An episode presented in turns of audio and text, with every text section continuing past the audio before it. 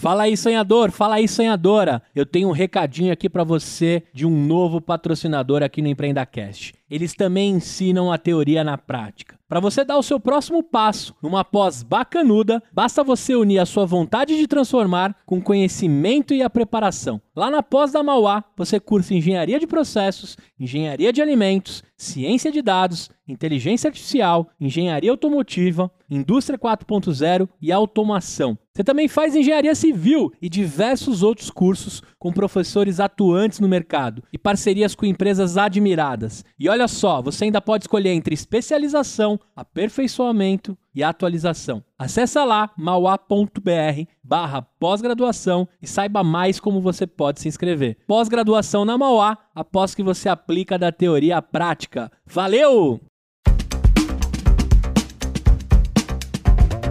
Começa agora o News Semanal, um programa de notícias do Empreenda Cast.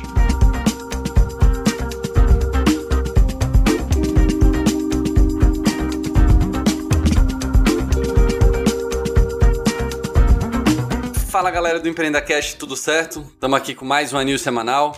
Quem tá aqui comigo é o Pietro. Tudo bom, Pietro? Fala, Léo, tudo bem? Pô, tem continuação de várias novelas aqui, hein, hoje. Tem, tem treta aparentemente chegando ao fim, muitos dólares aparecendo, muitos dólares trocando de mão. Hoje tá interessante. E só para avisar, se você quiser receber as notícias que a gente vai falar aqui hoje por e-mail, vai no site da Snack, se cadastra lá. Semanalmente eles mandam tudo isso bonitinho também. Se você é o cara mais da newsletter, vai lá e se cadastra com eles, também tá tudo lá explicadinho, tem todos os links, tudo certinho. Mas se você é da galera raiz do podcast, que é nós, fica aqui que a gente vai conversar sobre bastante coisa ainda hoje, beleza? Você aí que tá lavando louça, limpando a casa, fazendo aquela faxina enquanto escuta o Empreenda Cast, eu tenho uma dica especial da nossa patrocinadora. Para você que tá nessa situação, meu amigo, você precisa conhecer a Ive. São produtos naturais que têm um cheiro maravilhoso, não fazem mal à saúde e vêm em cápsulas para economizar plástico. Ou seja, a Eve é amiga da natureza. Sim, tudo entregue na sua casa mensalmente por assinatura. Na boa, não sei como ninguém tinha pensado nisso antes. Usa lá o cupom EmpreendaIve e pega o seu descontinho. Ive que é yvybrasil.com. Acessa lá e prestigia essa patrocinadora que é uma linda. Bom, vamos começar primeiro, inverter aí o bloco que a gente tinha nas semanas anteriores, que é o de M&A, né, e, e, aquisições e investimentos, que antes a gente deixava lá para o final, vamos falar logo no começo aqui, já jorrar um bocado de dinheiro para a galera. A primeira notícia é que o Banco Inter comprou um pedaço de um adquirente, que é a Granito, comprou 45% da Granito, né, Pedro? É isso mesmo. O Banco Inter, ele já tinha aquele sonho dele de fazer o Super App, agregando cada vez mais coisa lá dentro, e nesse grande marketplace ali, não só de produtos financeiros, mas você pode comprar produtos do Magalu, por exemplo, ali dentro, ainda faltava um meio de pagamento. E antes eles usavam a BIM, que é uma adquirente, e agora eles compraram 45% da Granito, que era do BMG, o banco lá de Minas, e completam aí o seu pacote de serviços no marketplace. Uma outra compra que rolou também de um outro banco digital foi o Neon comprando a Consiga Mais e dando seus primeiros passos aí no mercado de crédito consignado, que dá uma dinheirama, hein? Opa, o Neon tá numa estratégia, né, de comprar algumas empresas. Vale lembrar que recentemente eles fizeram uma rodada de 300 milhões de dólares, mais ou menos aí 1.6 bilhão de reais. Já tinham comprado a Meio Fácil ano passado. Esse ano eles compraram a Magliano Invest, que foi a primeira corretora da bolsa. Tinha o registro número 1 ali na CVM. Era uma corretora tradicional, e agora eles compraram a Consiga Mais. É, isso faz parte da estratégia do Neon de aumentar o ticket médio da sua base de cliente em busca da tão sonhada rentabilidade e lucratividade. Então, quando eles compraram ali a, a Fácil, eles criaram uma conta para mês e para microempreendedores, né? Com a Magliano, eles vão colocar investimento dentro da plataforma e agora com a Consiga Mais, eles entram no mercado de crédito consignado. A Consiga Mais já era rentável, já era uma empresa que ano passado passado teve um faturamento de 23 milhões para um, um, lucro de 3 milhões, então já era uma, uma empresa rentável e agora entra no portfólio de soluções do Neon. Pô, Neon também expandindo aí sua oferta de serviços. E aí, sonhadores, eu tenho mais uma novidade agora da nossa patrocinadora Fit Anywhere. Além do melhor aplicativo para você malhar aí da sua casa ou você ter a ajuda do aplicativo deles para malhar na sua academia, a Fit agora também tem o seu podcast e eles estão entrevistando empreendedores, tem episódios sensacionais saindo. E eu te convido aí no Spotify a acessar Fit Anywhere, o podcast deles. O nosso amigo Rabino, o Pessa, tem feito episódios incríveis. E o último que tem lá, que eu convido vocês a escutarem, eu achei maneiríssimo, uma hora de papo, mulheres empreendedoras e as suas histórias inspiradoras. Dá uma conferida lá no Fit Anywhere, o podcast do Rabino mais maluco que a gente conhece.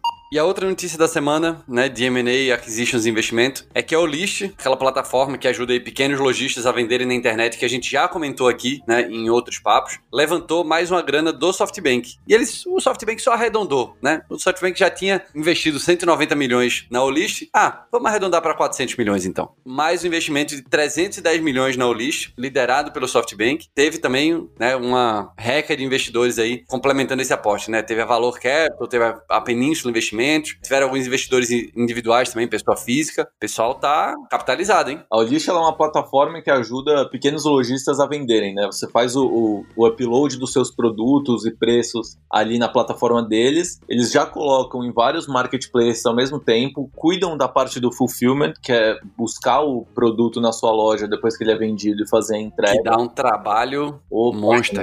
É, e eles ajudam também com inteligência. Eles falam se seu produto tá com preço muito acima, muito abaixo abaixo do mercado, ajudam a te ranquear bem nesses marketplaces. Então ele é um, uma plataforma única ali para ajudar o pequeno lojista a vender. Dá um belo trabalho essa parte de, de logística. E além do SoftBank na rodada, que é a rodada série D deles, vieram outros investidores como Valor Capital, Península, Velt e alguns outros investidores pessoa física também. A Ulist já tinha recebido a rodada grande que você falou recentemente, e apesar deles não terem divulgado o valor, um dos fundadores falou que a diluição não foi relevante. Então, se a diluição não foi relevante para um aporte de 310 milhões de reais, então pelo menos um bilhão de reais eles estão valendo. Eu chutaria que mais de 2 bilhões de reais, para não ser algo relevante. Não acho, talvez, que já seja um unicórnio, valendo um bilhão de dólares, mas eu acho que está valendo alguns bilhões de reais. Concordo 100%. Essa é a quinta captação, né, desde a fundação da Olish, e a estimativa é que esse aporte dos 310 milhões cubra todas as necessidades de caixa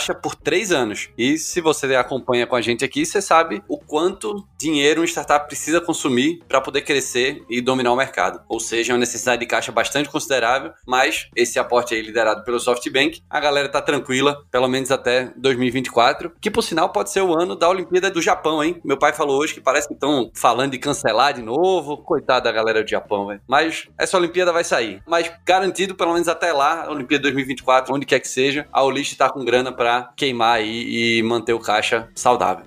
Bom, fechamos então os muitos milhões de dólares e reais, mas né, as próximas notícias também tem muitas verdinhas aí, tem muitos lobo-guarás rodando de mão em mão. A primeira é que o famoso Pix, que a gente falou tanto aqui, você vê em todo lugar, Ana Paula Arósio, né, no Santander, Nubank pegando suas chaves aí para registrar sem você saber, né, saiu até na Ana Maria Braga, rapaz, falando sobre o Pix, entrou em funcionamento de fato, né, primeiro dia de operação foi segunda-feira, dia 16 de novembro, e só nesse dia né, no primeiro dia, até 18 horas da segunda-feira, foram 1 milhão 5.028 transações, para ser bem exato, segundo o Mobile Time foi bastante relevante, hein, Pedro? O que é que você achou desses números? É, bastante. Se a gente comparar com ali o período de teste que teve antes, né, de 3 de novembro a 15 de novembro, tinham sido 1,9 milhão de transações. Então foi metade do que teve em 12 dias só no primeiro dia. E tende a crescer esse número. Falando em reais, foram movimentados no Pix 780 milhões é, em pagamentos, mais ou menos. Então é bastante dinheiro. Estou em alguns grupos de meio de pagamento, o pessoal um pouco preocupado com a operação operação, com a escalabilidade, como as coisas vão funcionar, mas parece que o Pix está funcionando. Ainda não tem muito produto atrelado ao Pix, né? A ideia é que se imagina que comerciantes passem a oferecer o pagamento com Pix e os meios de pagamento, as adquirentes, os bancos, o pessoal de conta digital, comece a oferecer novos produtos e serviços. Lembrando que o Pix de pessoa física para pessoa física, até um determinado limite, ele é gratuito. Quem vai ser cobrado é quem usar muito para transferir, eu não lembro exatamente agora agora o número de transações que você tem que fazer por dia, mas é um número bem alto, a maioria das pessoas vão ser isentas e as empresas, né? Como sempre, você não paga para usar seu cartão de crédito, quem está pagando do outro lado é a, a empresa, mas isso acaba, obviamente, caindo no custo do produto final. Mas vamos ver, os próximos meses aí deve lançar bastante coisa nova. Você falou do Santander, engraçado que o Santander não está tão bem ranqueado no número de chaves cadastradas. Investiu lá no caixa da Ana Paula Rose, mas é, não rolou bem não. Eu acho que se contar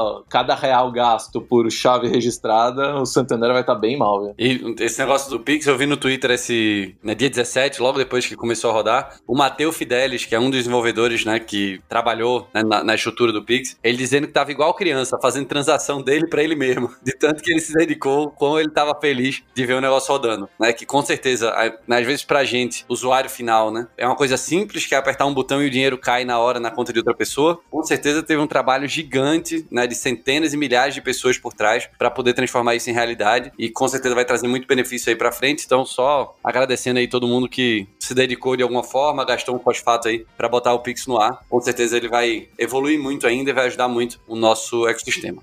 Olha só, sonhador, quero te fazer um convite. O nosso grupo no Telegram tá bombando. Já somos quase mil empreendedores. Quero te fazer um convite. O link tá aqui no feed ou no link do blog. Você pode acessar também pedindo pra gente via direct do Instagram. Então vem pro nosso grupo no Telegram, encontre um sócio, encontre parceiros, valide o seu negócio e tenha apoio. Não importa em qual canto do Brasil você tá, sempre estaremos conectados na maior comunidade empreendedora da podosfera. Chega aí, sonhador, tô te esperando.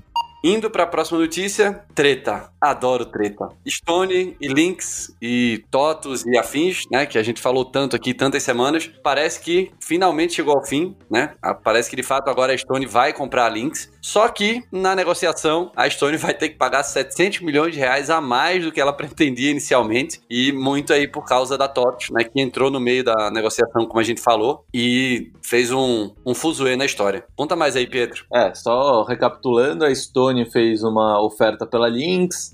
Logo depois veio a TOTUS e fez uma oferta um pouco melhor. A Stone tinha oferecido 6,04 bilhões de reais pela Lynx. Teve aquela polêmica que ia ter vários benefícios para os fundadores, que iam acabar recebendo mais do que os acionistas não fundadores, não gestores. E aí a proposta da TOTUS era melhor para os acionistas, mas não para os fundadores, só que era maior no valor geral da empresa. E a Stone foi lá depois e melhorou duas vezes a proposta e no final vai acabar pagando 6,7 bilhões de reais, ou seja, quase 700 milhões de reais a mais do que pagaria no começo. Essa transação ainda precisa ser aprovada pelo CAD, mas a gente já comentou aqui, se fosse a TOTOS comprando a Lynx, que são empresas do mesmo setor, talvez o CAD barraria mais. Stone e Lynx formam uma oferta complementar. Então eu acho difícil ela ser barrada pelo CAD, mas Cielo já entrou com um protesto falando que a compra da Lynx pela Stone vai gerar venda casada, o que que é proibido. Surgiu um boato também de que a rede poderia colocar uma oferta pela Lynx, mas a rede desmentiu isso. E ontem o conselho de acionistas da Lynx aprovou a venda para a Stone. Então, ao que parece, essa história está sendo encerrada. Quando o CAD der o parecer dele e de fato a transação se confirmar, a gente avisa aqui. Quem está se dando bem no fim das contas é o pessoal da Lynx, né? Que estão aumentando aí o, o bid e a galera tá ganhando mais dinheiro. Já não estavam pobres, né? É, já não estavam nisso. E os três sócios, né? Os três majoritários ali, ou, administradores, né? Os caras vão continuar recebendo uma grana bastante violenta. Só para referência, o Alberto Menage, né?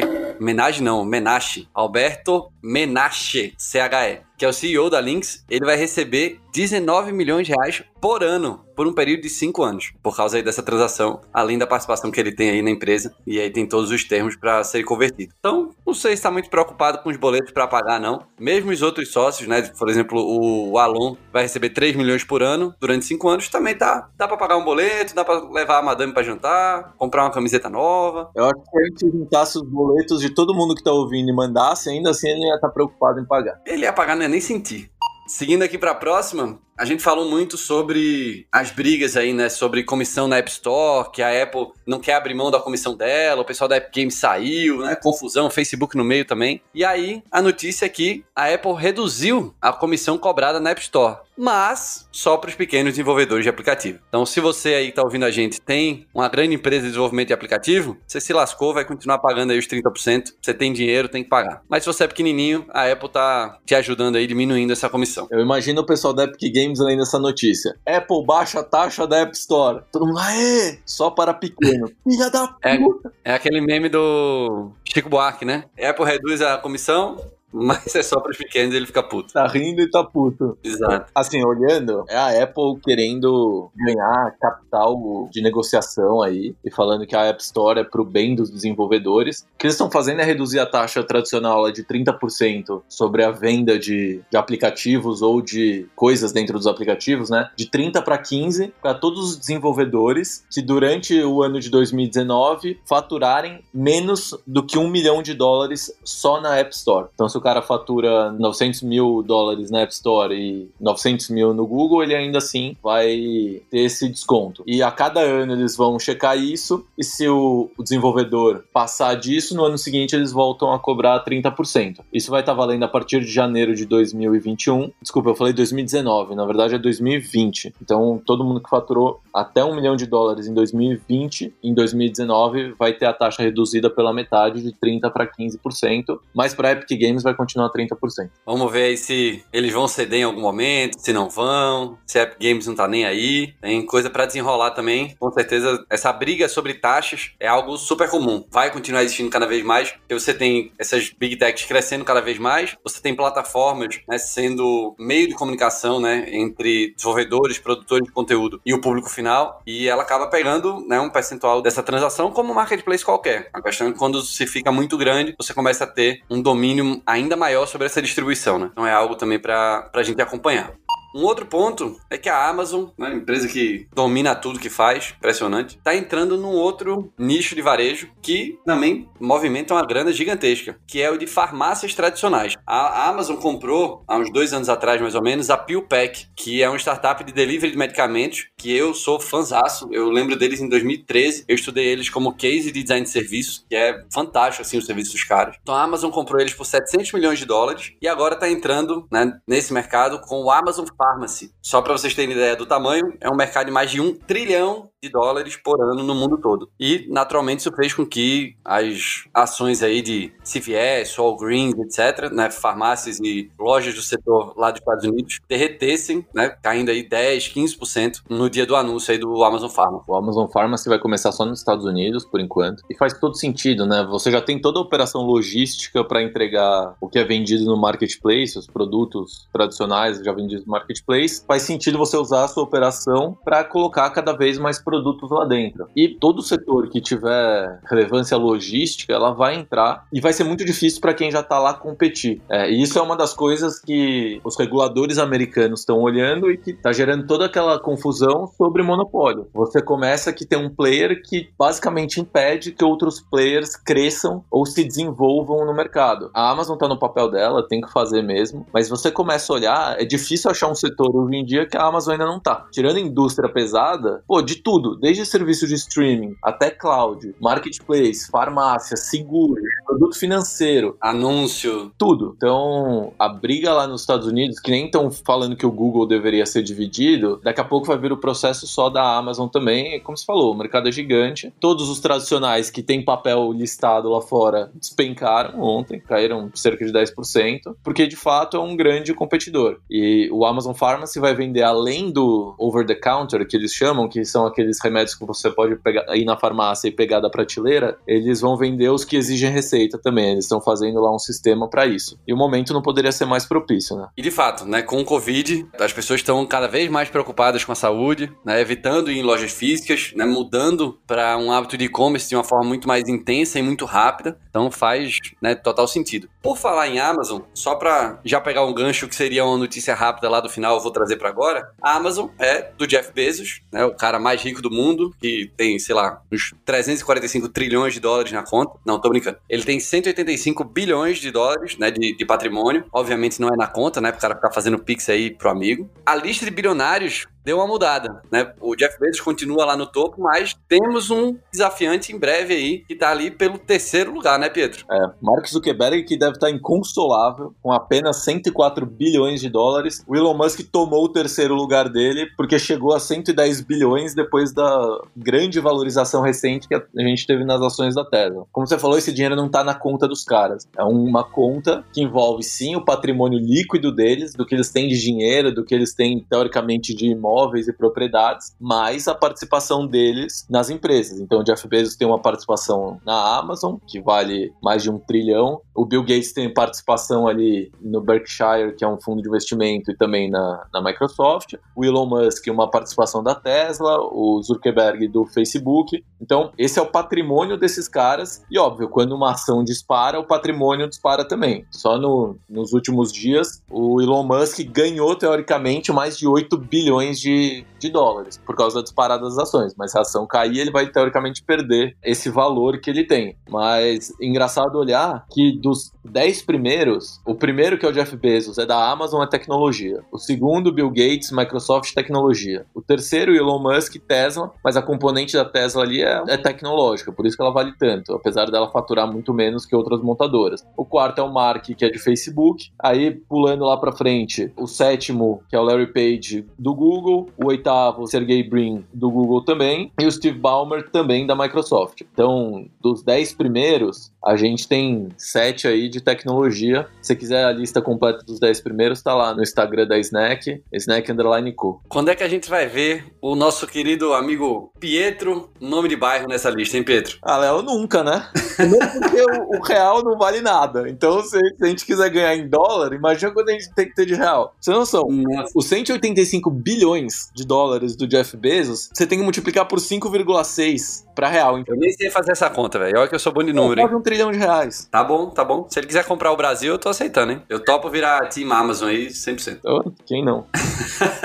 Vamos para a próxima aqui, voltando aqui para o Brasil, falando de e-commerce ainda, mas que tanto a Marisa e o Pão de Açúcar estão lançando os seus marketplaces. Né? O Pão de Açúcar já chegou aí a um bilhão né, de faturamento no e-commerce, está lançando o marketplace agora, e a Marisa também. É um mercado que a gente vê vários outros grandes players tendo uma participação ainda maior dos seus marketplaces né, no negócio. Então você tem Carrefour, Extra, Casas Bahia, Magalu, você tem todo mundo de grande player do varejo com operação robusta. Né? Então temos mais dois nomes aí entrando com força né, e bastante relevância nesse mercado. Seria o marketplace a nova conta digital, Léo? Todo mundo quer ter um? É, Pode ser que sim, mas acho que o marketplace já tá passando um pouquinho, assim. Tem um, pessoal que entrou que começou a ver que não é tão fácil. Muita gente entrou no marketplace dizendo, ah, vou fazer canal aqui, a galera vai colocar os produtos, vai vender, eu vou receber 15% fácil para ser canal de venda. Não é assim não, marketplace dá um trabalho desgraçado. O próprio Pão de Açúcar já aprendeu muito, né, nessa jornada dele. Vale lembrar que há um bom tempo ele já vende pela internet, ele tem ali o cliente mais, o aplicativo dele, que ele incentiva que você compre pelo app, baixa app, ele dá descontos. Já tem o James, que era o aplicativo de delivery, e agora lança de fato o marketplace, que já nasce grande, né? Que já nasce com as vendas do Pão de Açúcar. E hoje, para você lançar um marketplace, tem que ser assim. Você já ter uma operação grande, você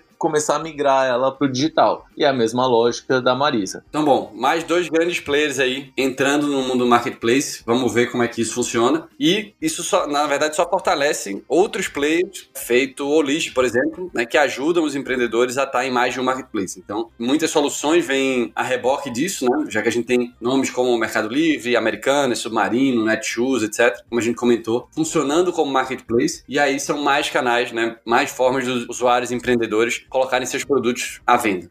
Bom, vamos para a próxima notícia, chegando já no final aqui da nossa news semanal de hoje, que assim como o marketplace está dando em árvore, conta digital também está dando em árvore. Mas aqui nenhuma novidade, né? Você que acompanha a news semanal sabe que semana sim, semana também a gente anuncia uma nova conta digital por aqui. E essa semana temos duas contas digitais sendo lançadas. Uma delas da Claro. A gente tinha comentado aqui sobre né, uma iniciativa da Claro nesse sentido algumas semanas, mas não tinha né, batido o martelo no, no que seria. E o Google entrando também na conta digital. E essa eu nem usei ainda, mas eu garanto que é a melhor conta digital do mercado. Não se segura, né, Léo? Não consigo não consigo. Nenhuma novidade, como você falou. O da Claro foi lançado em parceria com o Banco em Bursa, que é do mesmo grupo econômico da Claro. Vai lembrar que a Vivo lançou esse ano o Vivo Money, a TIM já fez a parceria com o C6, a Oi tá para lançar a conta Zap lá. Então, nenhuma novidade, o pessoal lançando conta digital para tentar aumentar ali o ticket médio nos clientes e reter os clientes. Agora, o do Google, esse é. Eu vou ter concordar com você que é legal. E quando um. Olha lá,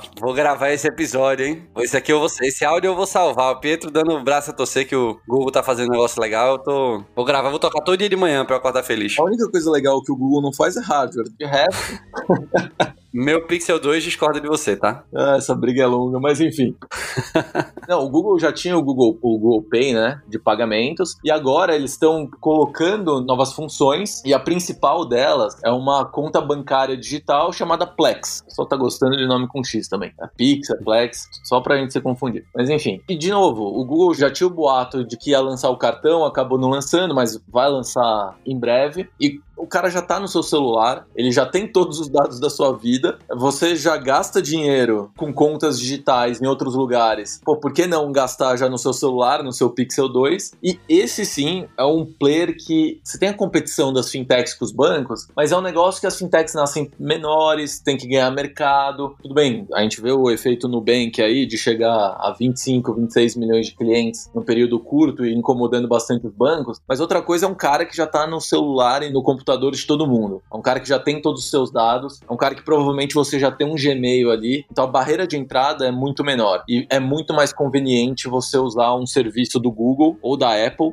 do que ter que usar um novo fornecedor, um novo provedor de serviço. Então, já era uma bola cantada que o Google estava vindo com a sua conta e agora veio de vez. Não, sem dúvida. É um, uma entrada importante, né? Porque está de fato mexendo na carteira das pessoas. E é o que você falou, o Google já sabe tudo que você faz, mesmo que você não compra com ele, ele está lá vendo seu Gmail, recebendo a, as notas fiscais dos e-commerce que você compra. E essa, inclusive, vai ser uma funcionalidade, a, a Plex, né? Ou o Plex vai ter, né? De escanear uh, os e-mails, né? que você recebe com comprovante, né, com nota fiscal, a sua galeria de fotos também, para ver se você tirou foto de algum comprovante, e aí já poder organizar tudo de uma forma automática e bem mais fácil. É, essa é a parte que eu fico com o pé atrás, o Google escaneando minha galeria de fotos o tempo inteiro. Com o pretexto de eu ter um comprovante ali, mas ok. É, questão é que ele já faz isso, né? Então, e não vai mudar nem tão cedo. Lá em 2017, diversos relatórios sobre fintechs e sobre bancos digitais e incumbência e challenger banks já apontavam que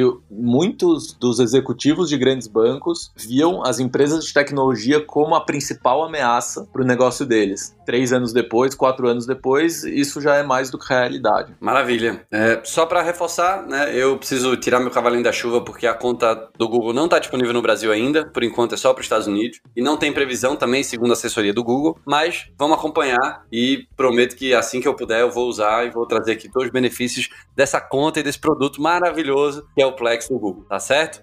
Galera, chegamos ao final de mais uma news. Bastante coisa rolou essa semana. Finalização de algumas tretas aí, algumas negociações, muitos dólares e lobos guarais sendo trocados de mão. Pix rodando, finalmente. Então, vamos mandar dinheiro aí pros coleguinhas, que tem muita coisa massa também que vai rolar na próxima semana. Pietro, obrigado mais uma vez, cara. É, obrigado e até semana que vem. Valeu, galera. Um abraço e tchau!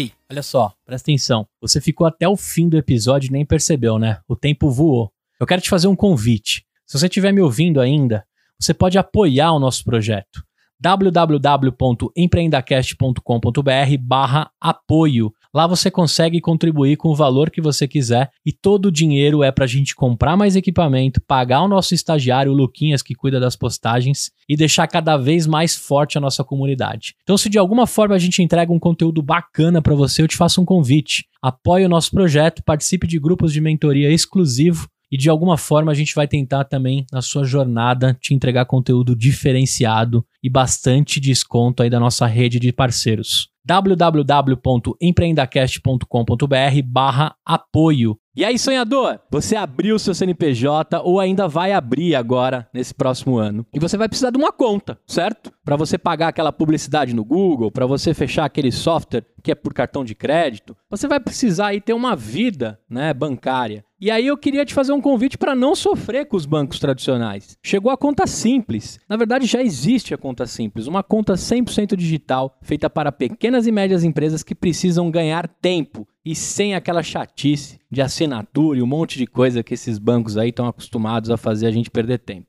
A conta simples é muito fácil de usar para você e para sua empresa. Tenho certeza que ela foi feita. Não vacila e abre sua conta simples. www.contasimples.com. Valeu, sonhador!